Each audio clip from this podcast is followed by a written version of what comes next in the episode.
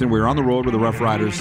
Joe Womack was our strength coach, and he was rooming with Ron Estay. I'm coming down the elevator with Joe Womack, and he is man, he is so mad. And I'm like, "What's wrong, Joe?" And he goes, "You wouldn't believe what Estay did. He's in his underwear, and he emptied the minibar, Smarties, and the Kit Kats, thinking it's free, thinking it was a gift basket." And Joe looks at me, "It ain't fun." This is the Rod Pedersen Show. Hello, everybody. Happy holidays. Welcome to the RP Show and the first of some very special episodes. This week, uh, it's RP here, as you can see, in the usual holiday environs, and that is sunny and beautiful South Florida. Darren Moose DuPont joins us from the beautiful Toronto, Ontario, Canada. And this is uh, what we've gotten used to. Uh, this is, I guess, our fifth very hard to believe, Moose. Our fifth holiday season of the RP show. We do best ofs this time of year, and you came up to me. Uh, what was it? A couple weeks ago, and you said we we need to come up with some best of shows. And producer Clark said four long segments, and I'm like, oh my goodness, how are we going to fill that? And then this this voice in my head said, let's just do some best of segments, top fives of all of our favorite leagues. So that's what we're going to do here over the next couple of days. Best of the NHL, best of the CFL, best of the NFL, top five, and uh, along, and then other leagues, Major League Baseball, Major Junior Hockey, NBA, some of the other leagues that we talk about. And our best of interviews, including this hour, include Ted Nolan, the former head coach of the Buffalo Sabres. So many people know his story. If you don't, you're going to when you watch this interview later on. And the head coach of the Calgary Flames, Ryan Huska, came down and joined us at the Century Downs in Calgary uh, this summer. It was in August, just ahead of his maiden season as head coach of the Flames. So it was a great year. Folks, you're tuned in for that. And are you ready to go, Darren, with the top five NHL stories of the year in our countdown? Yeah, I'm ready. I'm curious to see Okay. what you're going to have for Well, top five. Well, to be honest, I kind of let this out of the bag just before Christmas that we were going to do this. I have my top five stories, but there's an honorable mention. And it's Mike Babcock being named the head coach of the Columbus Blue Jackets. And for those that don't know the inside on that, for, fired head coach of the Leafs. He never did an interview at all with anybody after being fired by the Leafs for two and a half years until this very show. He came on to kind of tell his side of the Leafs story and then moved on, became the head coach of the U of S Huskies. And then news broke in June he is going to be the head coach of the Blue Jackets. They couldn't announce it until July 1st. That's when his Leafs contract ended. And then what did he like being paid for it? So I'm, I'm adding an honorable mention, is my point. I didn't have him in my top five, Mike Babcock in Columbus. And what did he last? A week? Players had a problem with him. I'm, I'm being facetious. Maybe two weeks. You know, and Pascal Vincent takes over as the head coach of the Columbus Blue Jackets. You're going to see my top five in a minute, but would Mike Babcock being hired and then summarily fired before he even coached a game be in your top five NHL stories or just on the outside like it is with me? Yeah, it's probably close um, because it was one of the dominant stories in the summertime. I mean, just wild from the cell phone scandal of looking at photos, Boone Jenner's comments, the press release, the investigation, the social media heat. I mean, it was just wild, and he never got to get into camp and coach a game. It was, what was it, right before training camp that this all went down? So, or very early on. So, um, we'll never get to see what Mike Babcock in Columbus really could have been and what that team could have been. to be honest, is kind of an ugly part of the year that I had blocked from my mind because I remember at the time when we were going through all of this, um, I've known Mike since 1993 with the Spokane Chiefs when I first started interviewing him and I was the voice of the PA Raiders, and he has been absolutely nothing but top notch to me ever since. And I had his former players. I'm telling you, man, as people forget that I'm a hockey person first. Had his former players, one of which is my cousin, write me and say, You want nothing to do with this guy. He's a horrible person. I'm like, What do you want me to do? He's been nothing but great to me. And then on the flip side, I've had players support Babs and say to me, He didn't say anything that wasn't true about Mike Commodore, about Mitch Marner, this and that. I mean, overall, I don't think we know. Here's what I here's what I took away from the Babcock story before we move on: the power of social media and also spitting chicklets and podcasts. Because Mike Babcock would still be hosting, sorry, still be head coach of the Columbus Blue Jackets if Mike B, uh, Paul Bissonnette, Biz Nasty from Ch- Spitting Chicklets didn't blow the whistle on him. So the digital world and podcasts, that's how powerful they are. Uh, now, yes, Biz Nasty is on NHL on TNT. He's Wayne Gretzky's close friend. I understand all of that. But it was Spitting Chicklets that brought Mike Babcock down. Do you think that's the moral in this story or the, the underlying theme out of it all? Yeah, I don't know about moral of the story. I think moral of the story is be a good person and nothing's you should be okay, right? If you're if you're doing everything good, you know, above the board above board. But you know, you're right. It is a story that social media influence. Um, it was a real lesson in influence social media and how much power podcasts and different personalities have. That that story came out from Biz, and when he when he says something and those guys put something out, it carries a lot of weight and it travels fast. That story traveled really fast.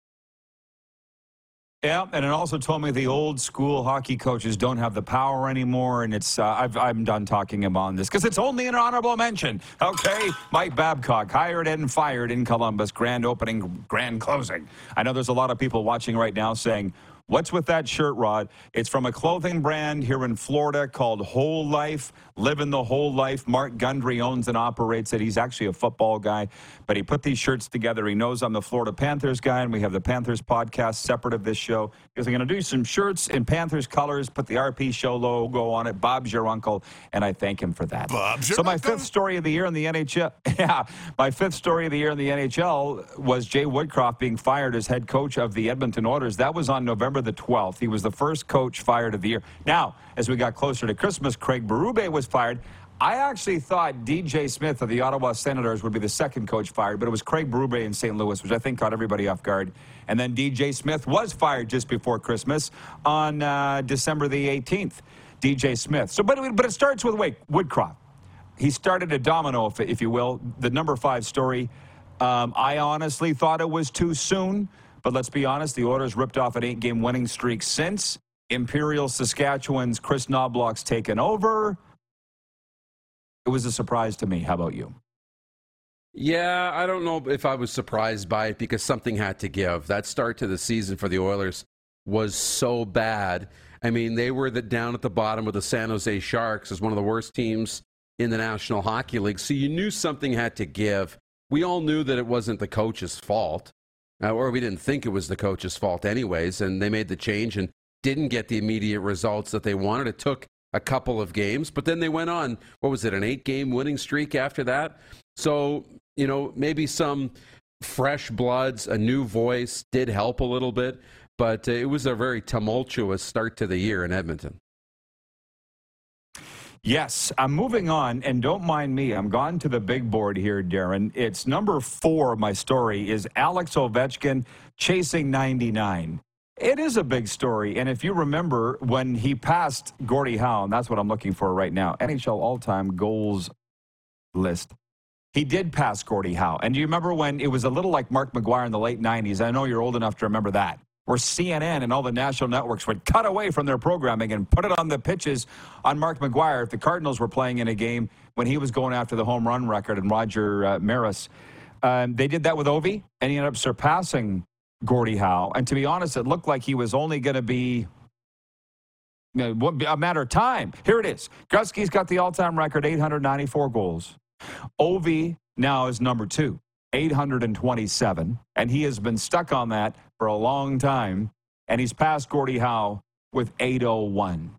Gordie Howe, number three. So basically, the number four story is Alex Ovechkin passing Gordon Howe for number two all time. It flips into will he ever catch Wayne? But kudos to Alex. He's had a hell of a career.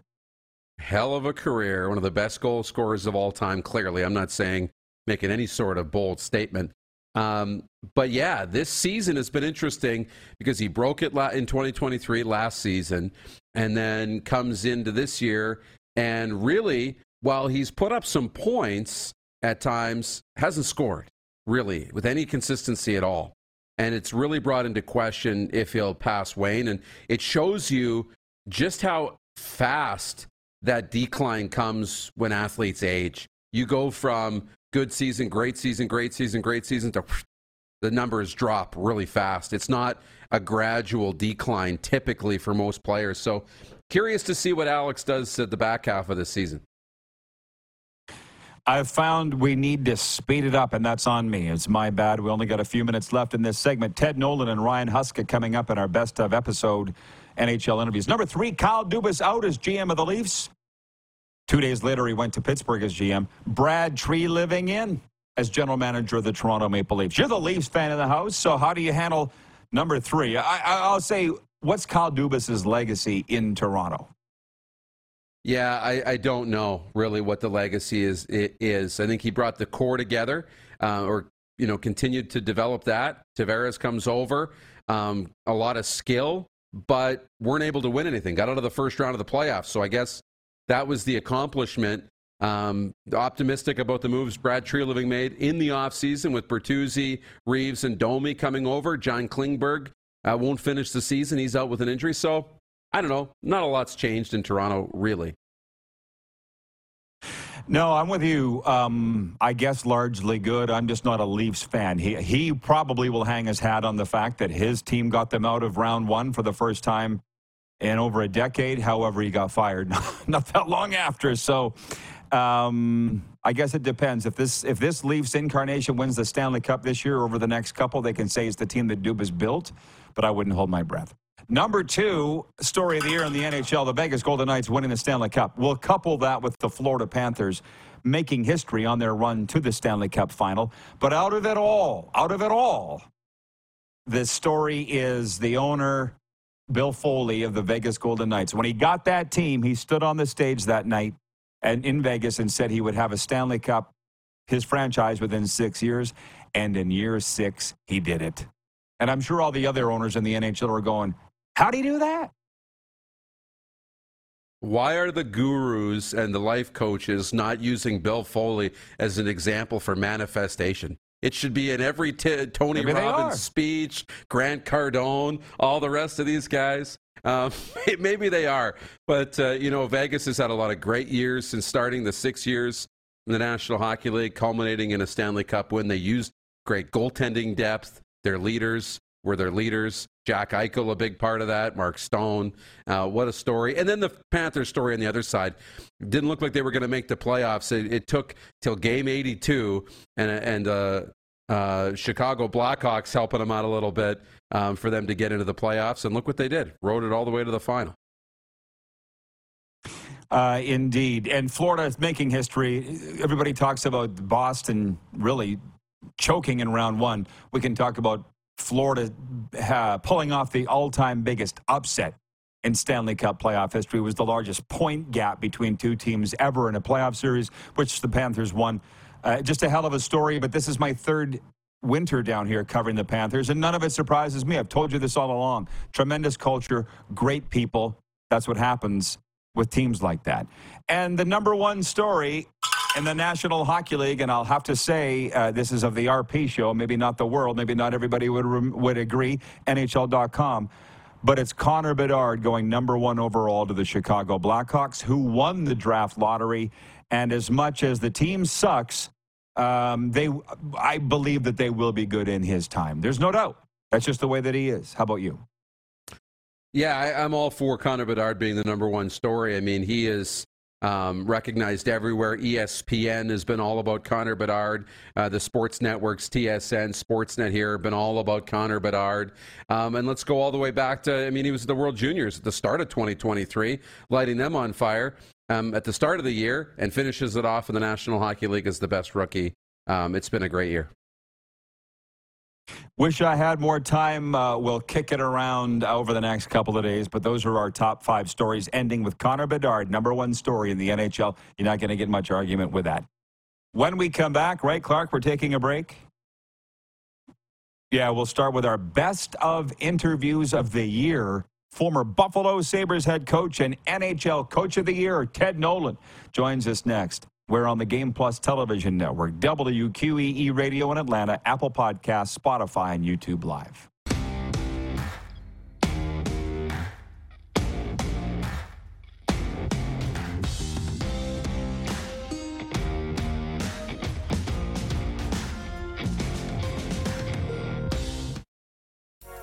Need a champion for your charity event? An all star for your seminar? How about an Olympian to give a winning keynote speech? EMJ Marketing is the place to go. EMJ Marketing is one of Canada's top speaker bureaus, with some of Canada's most recognizable athletes and entertainers on their roster.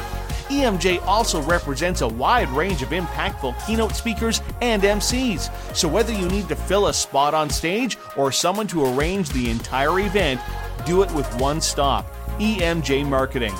Take the first step to success for your next event. Visit emjmarketing.com. Welcome back, everybody. Happy holidays from the RP Show, and it is our best of the year. And this is our very first interview, one of my favorites, our very first of the best of interviews. Ted Nolan won a Memorial Cup in the OHL, moved up to the National Hockey League, won the NHL Coach of the Year trophy, Jack Adams Award in 1997, and then never was a head coach again. Lost his job that summer. Uh, it's encapsulated in his new book, Life in Two Worlds. Ted Nolan, warrior of hockey, joined us to talk about his life and his new book. Well, I'm going to tell you our next guest I'm a longtime fan of. Can we bring him on the screen? Ted Nolan, an author now, Life in Two Worlds. We all know the. Listen, Ted, I only know the hockey Ted Nolan. And I should first say that Matthew Barnaby's a very good friend of mine. He loves you. So if you're a friend of his, I got to say you're a friend of mine and I've been wanting go. to chat with you for years. Well, say, thank you for the time, Ted. And I just want to say, what is up with you? What's going on in the life of Ted Nolan, the book and everything else? Well, well, th- first of all, Rod, thanks for having me on. Uh, you know, things have been uh, really good for the last uh, number of years. I, I hooked up with my, my son Jordan. Just left uh, left the room here a little while ago, uh, you know, he played. He was lucky enough to win a couple of cups with L.A. and uh, and Brandon, my youngest boy, my oldest boy, he played with Carolina for a little bit. So together, we we created a a three Nolans uh, hockey program. And what we go into a lot of remote First Nation communities here in Canada, uh, kind of like your Native Americans in the states. But uh, we go into a lot of uh, underprivileged communities and, and, do some schools with them and, and other other places also. So it's it's been a lot of fun. I love it. I love it. I love it. What's the number one sport in those First Nation communities? Because I know there's a lot of lacrosse players coming out of there. Uh, is hockey rival lacrosse for, or is hockey number one? Well, in, in Southern Ontario, uh, lacrosse, I think it's a little bit ahead of uh, a little bit ahead of hockey, but uh, not not too much. But hockey's a it's prevalent sport. In here, you know, one of my uh, childhood uh, best places to play, we, we created this little NHL league. It was called the Little Native Hockey League, and it was created in uh, geez, in 70, early 70s and I was on uh, on one of the first uh, teams to ever participate. And, and, the reason for it because a lot of our uh, players like myself went into cities to to try to play on, on teams, but for whatever reason we weren't able to to play and and get that experience of traveling with the team, staying in a hotel. So what our elders did at the time is they created this little NHL tournament, and uh, so that was uh, brings back a lot of. But hockey is a huge huge sport in our in our First Nation communities. What are you teaching most? Uh, hockey skills, life skills, or a combo of both? Well, you know, the the hockey is the trick to get them there because uh, they all love hockey. But uh, once we get them there, we, we really talk about the importance of, of education the importance of uh, of believing in yourself and, and, achieving goals. It doesn't matter where you're from and how much money you have. It's the, it's that will and desire inside that's going to dictate who you and just a strong belief in who you are. And I'm not too sure if you heard too much about the uh, residential school uh, situation that, that happens here in Canada, but it's really, really big. So a lot of uh, trauma from the, from the past is kind of generational trauma that's been passed down. So to go in and, and have a little shed of light to, to bring in uh, a little little bit of hope. So when, when they see a, a person like me who's lived the exact same environment that they did, uh, maybe maybe it'll be an inspire inspiration. Then all of a sudden you, you see my two sons and others uh, doing doing some magical things. So it's just a, a way to give back and, and to inspire. I would tell our producers in Atlanta and Toronto, boys, this interview might go a little long. I won't keep it too long, Ted, but I got so much to say. I'm a licensed mental health and addiction recovery coach, so I know that DNA is uh, holds trauma in it. In the First Nations communities, number one in that. So trust me, I know that. So I guess my next thing for you is I think of you as an overcomer, longtime junior hockey guy here, and I worked in the CFL too. But I look at your resume, Memorial Cup winning coach and uh, coach in the National Hockey League, played in the National National Hockey League. You are an overcomer. When did you realize that you were overcoming all these things? Because I'm guessing in life you were just doing it. You didn't realize you were knocking these barriers over, or maybe you did. You, know, Rod, I'm glad you brought up mental health because a lot of the the situation I was born, I was born into a large family, a family of six sisters and five brothers, and and times were kind of lean at the time. But the one uh, one thing that I really enjoyed doing uh, to get away from all the chaos once in a while was was to play hockey. I made my own rink in my backyard.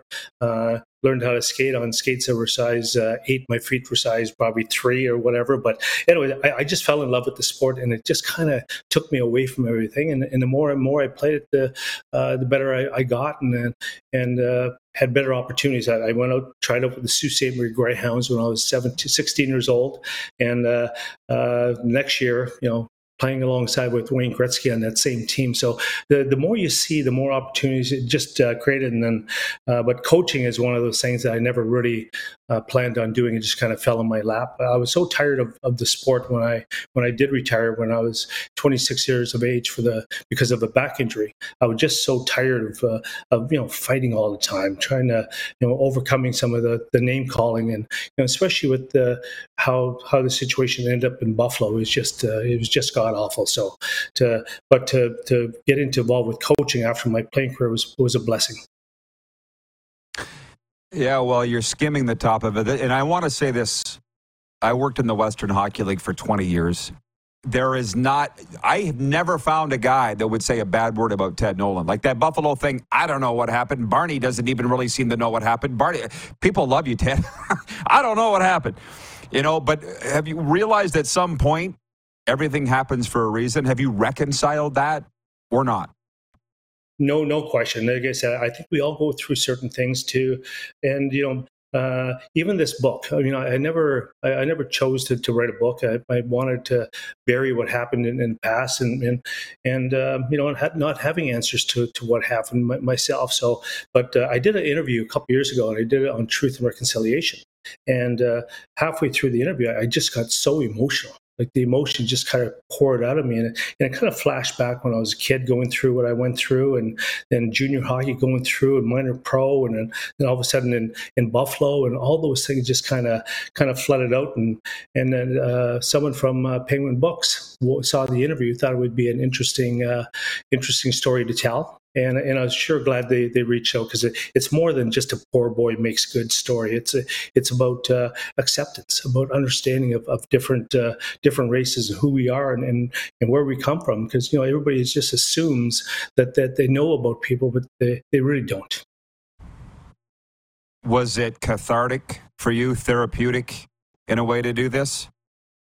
It, it, was very very therapeutic. Because you know we, we start off the book by me kicking the, the, the Jack Adams trophy downstairs and you hear the metallic sound and but you know at the time I, I was in a very dark place. I was very I was frustrated. I was angry. I didn't know how to how to how to release some of the anger because I, I, never talked to a, a mental health uh, specialist before. Then going through you know the reasons they let me go in Buffalo and people started believing all this stuff. You know I was drunk at practice. I, I got the general general manager fired. I mean, I was only 20, 30 something years old. How am I going to do it? I'm a second year coach.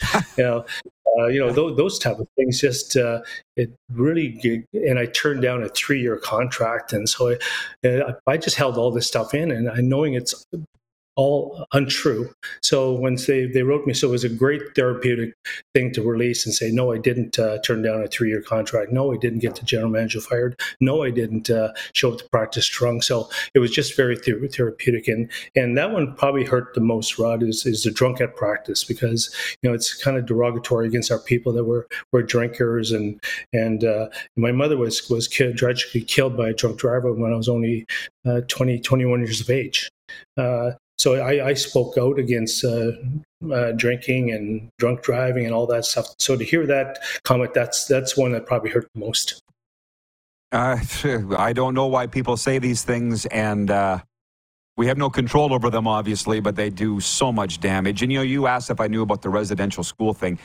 I knew about the Cowessess, which is 40 miles outside of Regina, but when the Kamloops came up, I was golfing the next day with Chief Edmund Bellegarde, and he was on the tee, and I turned and I said, Edmund, did you know? And he looked at me, he goes, I knew. They knew. you know what I mean? Did you know? Oh, we, we knew stuff. We we knew yeah. about it. Uh, so you know that's that's why you know even to this day I'm very sad uh, I don't speak our language fluently. I, I, know enough to get by, but uh, our parents didn't want to teach us the language because they didn't want what happened to the kids who spoke the language, what happened to them.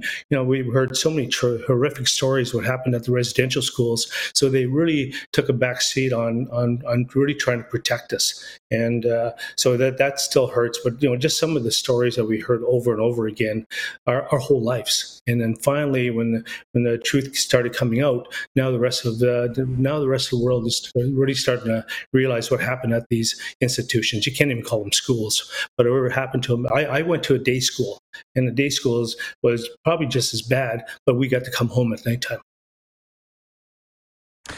Uh, well, I've done extensive work with the First Nations community in mental health and addiction recovery. So, yeah, uh, you get my number, please, Ted, from your PR person or our producer. And if you need anything, you let me know. And I cannot wait to get my hands on this book. I mean it, man. I can't find anybody that would say a bad word about you, Ted. So I hope things are good, and I really appreciate uh, the time today.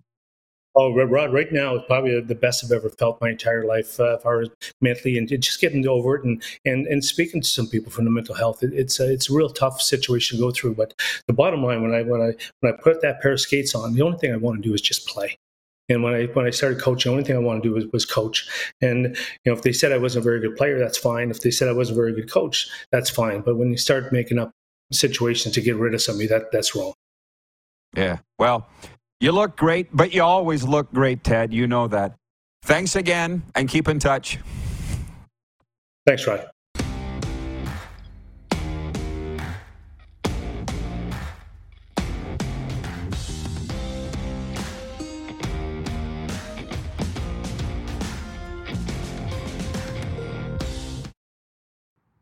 Are you struggling in life? Perhaps feeling hopeless? Or even battling an addiction that's taking your life down the drain? It's time you made the decision to stop the struggle and contact Pedersen Recovery. Hi, Rod Pedersen here, and I've been a licensed recovery coach since 2017, helping athletes, entertainers, and soldiers get their lives back and go on to lead a happy life. Now, I'd like to help you. Mental health is real, and sometimes all it takes is some guidance from someone who's been there. Follow Pedersen Recovery on Twitter, Instagram, and Facebook, and DM me or email pedersenrecovery at AOL.com. It's never too late. RP Show continues. Best of the year. Happy holidays, everybody. And hour one for the hockey fans. Isn't this a treat for you? We've done our NHL top five stories of the year. You just heard from Ted Nolan. And now, how about our good and longtime friend Ryan Huska? One thing I love is the ties through hockey, and Ryan and I have been friends for a long time. Uh, yes, this is his rookie head season as the head coach of the Calgary Flames, but he's the only guy in the world that's won four Memorial Cups three as a player with the Kamloops Blazers, and one as a head coach with the Kelowna Rockets, or at least on that staff with Kelowna. We sorted it all out with Husk when he joined us down at Century Downs in Calgary in August. We're so pleased that Ryan Husk would find the time to join us down here, the new head coach of the Calgary Flames. And Husk, welcome to the show. I got a nice welcome here, it looked like, when you yep. walked in. Very nice. Thank you for having me, Rod. How has your life changed since becoming the head coach of the Calgary Flames? Not too much, honestly. Is that right? Uh, the people here are great. I, I, think there's times where you go out now where you get recognized a little bit more, for better or worse. um, but not much. I mean, that's one of the great things about Calgary. Um, they're a very passionate fan base. Um, they really love their team, um, but they also have a tremendous amount of respect for people's privacy and their and their and their own time. And um, I, I, found that really cool about the city. But other than um, maybe putting a little bit more work in the preparation side of things, there's not a ton that's changed as of yet.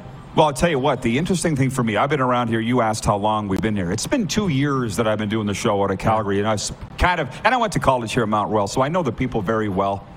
But a lot said to me Ryan Huska. Who's Ryan Huska? I'm like, how do you not know who Ryan Huska is? You've been here since 2014 with the organization. Yes. And you're a Calgary guy. I see you go to the Stamps games. Your kids are involved. Like, you love the city. Love it. Yeah. Um, and I talk often about um, this has been my favorite spot to be by far. Um, there's a lot of great things about it. It's a big city, but it's got the small city feel. And I think as someone that's had a young family that was able to grow up here, I, I don't think there's a lot of cities around North America or NHL cities that match Calgary and what it has to offer. So it's it's a tremendous place to be. Well, it's a perfect fit. And before I talk about the task in front of you, this has just been gnawing at me. Your hockey DB says you're from Cranbrook. Are you like a Steve Yzerman born there but Yeah. left five days in, or are you a cranny guy? No, I'm a Steve Yzerman guy. Oh, you are? So my, I think I was four years old. My dad got transferred. He was an RCMP member. and He got transferred to Trail. So I always say my hometown is Trail, BC. Okay. So that's where I grew up until I left to play hockey in Kamloops. Okay, so not too far away then. Yeah, least. no, we're close. Kootenay kid. Yeah, exactly. So now, I've you know been watching this Flames thing, and you've always been not a under the radar guy, uh, but a quiet guy, if I'm fair in saying that. I mean, and we were with the Team Canada 2012 World Juniors, but when you were introduced as head coach of the Flames, you just let you let it rock in terms of your personality. Yeah. you know, and I thought that was awesome.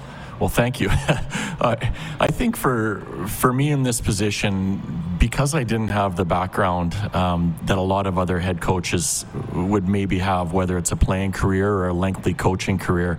Um, I had to work my way up through a lot of different channels, and I knew that was going to be part of my process um, to get eventually to this point. So, um, I had to do a lot of learning along the way. I had to do a lot of listening along the Yeah. way, and I think at times maybe that's why I would come across a little quieter and behind the scenes as maybe some other guys. But I felt like that was part of my development and who I was and how I had to get myself to the point where I could be considered for head coaching jobs. Sure, but you were saying some funny things. Then I listened to all the interviews. I'm like, Ryan's funnier than I thought. Two, that's what I say about letting your uh, personality out. Yeah. But your story about Colin Patterson and when you came through as a kid with Yeah. your minor hockey team, would you relate that here? That kind of told the world how important this job is to you. Yeah, absolutely. Well, I think that's the Western Canada thing. Uh, I grew up in BC, um, and we spent summers here in Calgary. My uncle used to live here, um, so we would come every summer. I would go to Calaway Park.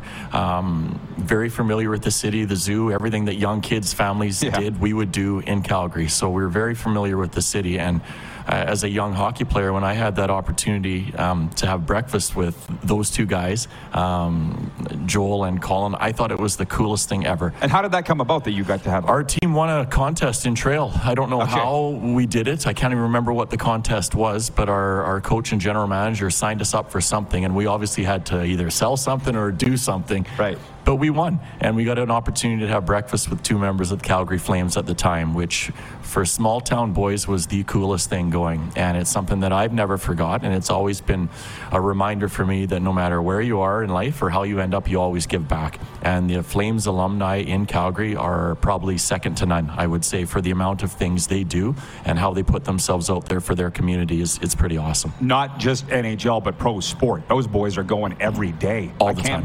I can't believe what they do. So then to return and be the head coach of the Flames with that, what were you, 12 when you had breakfast? Did you say Pee Wee? Adam, so think Uh, even younger. like nine or ten, whatever that would be. Right. So just a huge honor, and I, I know you're a humble guy. So I won't, we- we all know how big of a job it is and how proud he is to have it. But then, as you know, I'm friends with a lot of the organization. They said the players really wanted you in there. They went to bat for you. That's got to mean a lot. It well, it does, and I, uh, I think leading up to it, there was so much unknown, and there was a lot of gray. And I would get texts from some of the players, and um, they would kind of make their support known for me. And and sometimes, when you're not really sure of the direction as to the way things are going to go, or how you want to present yourself, or how you want to put forward, when you get comments from your players that they really hope it works out for you, um, those are things you don't forget either. And Mikael Backlund was one guy that I did a lot of talking with back and forth, and um, I knew I had his support, and he was in my corner. Which, when you have a guy that's been your longest tenured guy around, he's seen a lot of different head coaches. He's um, unfortunately had to deal with too many head coaches. Uh, it was something that was special to me, and I appreciated it, and, and I made him um, know that. And um, I, I think it just gives you the confidence that hey, I'm I am ready for this job, and this is the time for me, and we're going to make things work here. he's one of the few that would predate you. Yeah. In this outfit. Yeah. right. Well, it's funny story with him. Like uh, Bruce Hamilton took him in Kelowna in the in the European draft, and he didn't come over to start the year. And it was kind of the year we were we were building to win uh, Memorial Cup, and we were really hopeful that we could convince him to come and play for our team. Didn't happen. But World Junior time came that year, and there was a little bit of rumblings that he might want to stay, but um, he needed to get himself out of his contract um, back in Sweden. So Daryl Sutter at the time was the GM of the Flames, signed him, played him that game. He made a little bit of money, uh, enough money to get himself out of his contract, um, and then he was sent to us in Kelowna. So I got to spend uh, a few months at least with him um, and get to know him as a young 19-year-old to see what he was all about. So it was a pretty cool story how everything kind of comes full circle. It's the way it's supposed to go, Yeah. and uh, you know you hope you end up in, in a great place, and you are. And but looking back, we're both dub guys. We're both dub junkies, if you will. Yep. Best league, best junior league on the planet, and so Kelowna and Kamloops are very special to you. And I got to ask you about. You know the synergies with Jarome Iginla coming on board here. You've known him longer than anybody else around here's known him. Yeah. Talk about that relationship, if you don't mind. Uh, we have a good relationship, and, and and it keeps the full circle thing keeps coming. Like I played one game in the NHL, and who was it against? It was against Jarome Iginla and the Calgary Flames. Um, so there's a lot of there's a lot of cool things that kind of I don't know feel like they lead you to a certain point in your life, and and this is one for me. But Jarome and I were roommates for one year. It was Nolan Baumgartner, myself, and Jarome were roommates for his first year in Kamloops. As a 16 year old, he came in. Um, so we have a pretty good relationship for sure, and you stay in touch along the way. And it was really neat to see how involved he was right away and how into it he is. Um, and the conversations that you have with him about our prospects, our players, the direction he thinks the team should go, um, he's in it. Uh, and I find that's the coolest thing. So, as much as he may spend a lot of his time in Kelowna this year, still with his team at the rink there, um, he's fully in. And I think Craig's going to enjoy having him around. He's a sounding, um, a sounding box for him to to bounce ideas off of at times. And with the experience Jarome has, he, he's won at all sorts of different levels. Um, he understands the game in a in, in a different way than maybe someone else might because of the level that he was able to achieve or attain as a player. So he's a huge asset for our team and, and just someone I, I think that's going to help make our team and our, our organization much better. what do you think made him want to get into it in this capacity now? One, I think Connie. Um, Yeah. If if Connie wasn't the general manager, I'm not sure. It, might have been a harder sell for him to come back. Um, but he's got a great relationship with Craig. They were line mates for a lot of years. Um, and I think they have that type of relationship where they can say, "No, you're an idiot," or "Yes, I agree with you," I'm, or "No, I'm not doing that."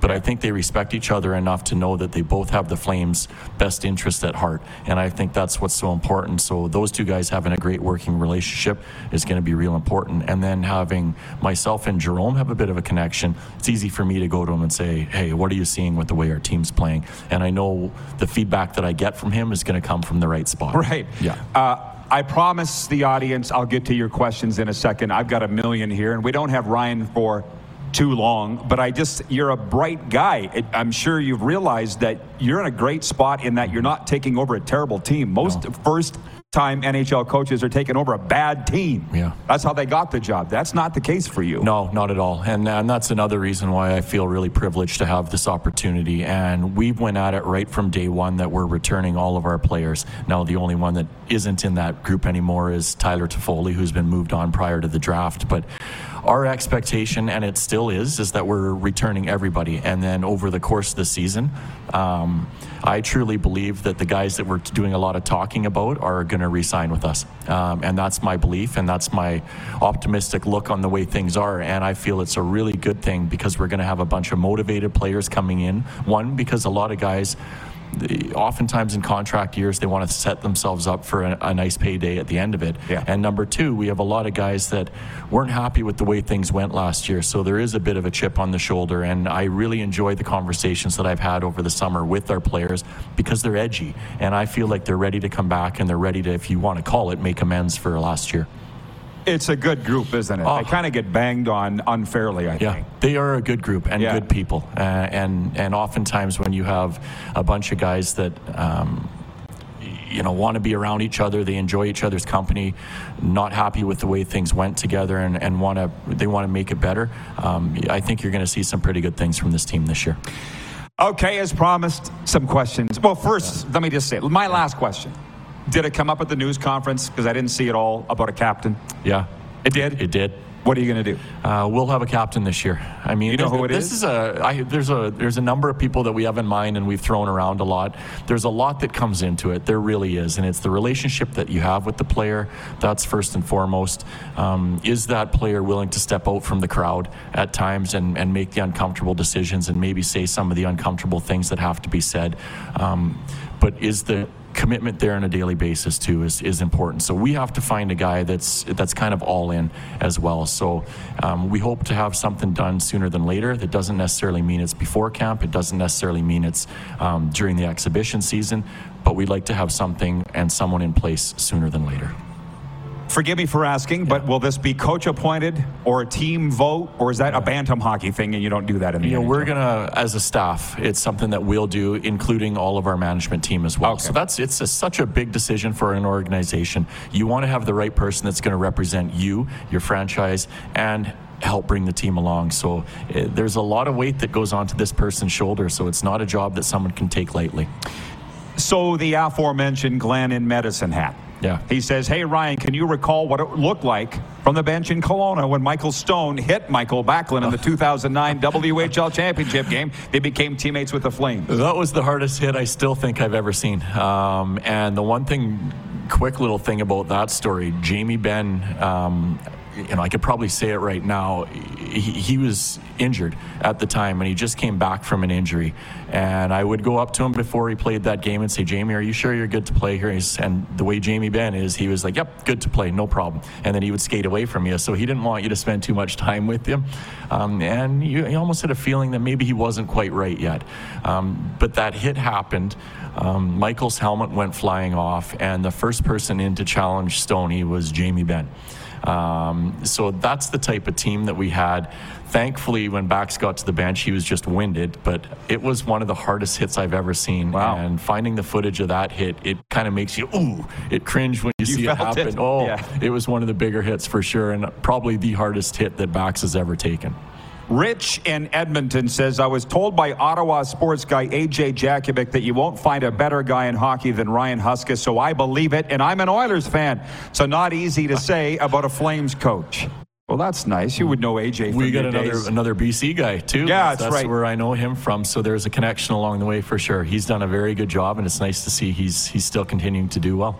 Monty in Saskatoon wants to know when does training camp start in Calgary? Yeah, our young guys are the 13th of September. Um, we go through the prospects camp in Penticton, so they play the Oilers, um, the Canucks, and the Jets. It's a great tournament that they put on, Penticton does a fantastic job. And then our our players here are testing on the 20th, and then we're on the ice on the 21st, and then it's off to the races from that point.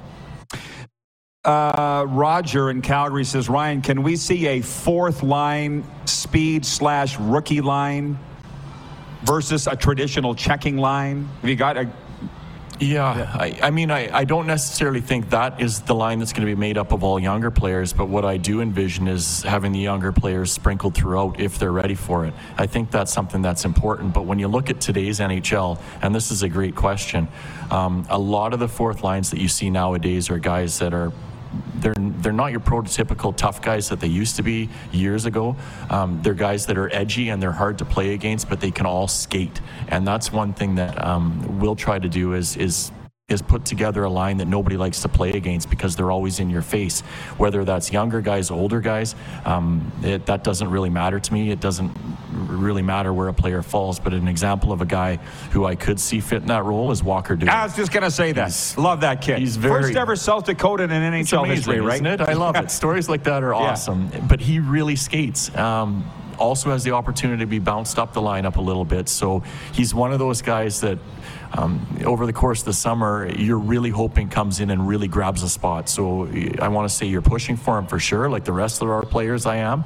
Um, but you want them to come in and say, yeah, this is my time. I'm not being sent somewhere else this year. I heard he's got far more sway in your room than a guy his age should. Yeah. That the guys love him He's- that much. I, and I think with Walker, uh, maybe the way you describe me a little bit, um, he, he's, like that? He's very quiet. He doesn't say an awful lot. He doesn't ruffle feathers. He comes to work every day. Um, and then as he spends more time, you start to see a little bit of his personality come out. So I have a lot of time for Beauty. him, for sure.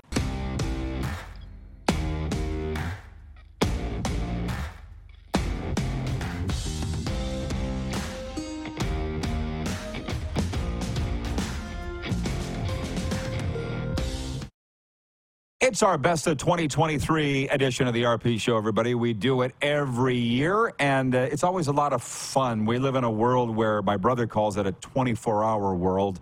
We don't think about the past, we don't look ahead too far, we just think about the last 24 hours. So that's why these shows are great, and uh, I hope you've enjoyed our Hockey Hour one in our interviews with Ted Nolan. His brand new book is out, Life in Two Worlds. It's available wherever the best books are sold.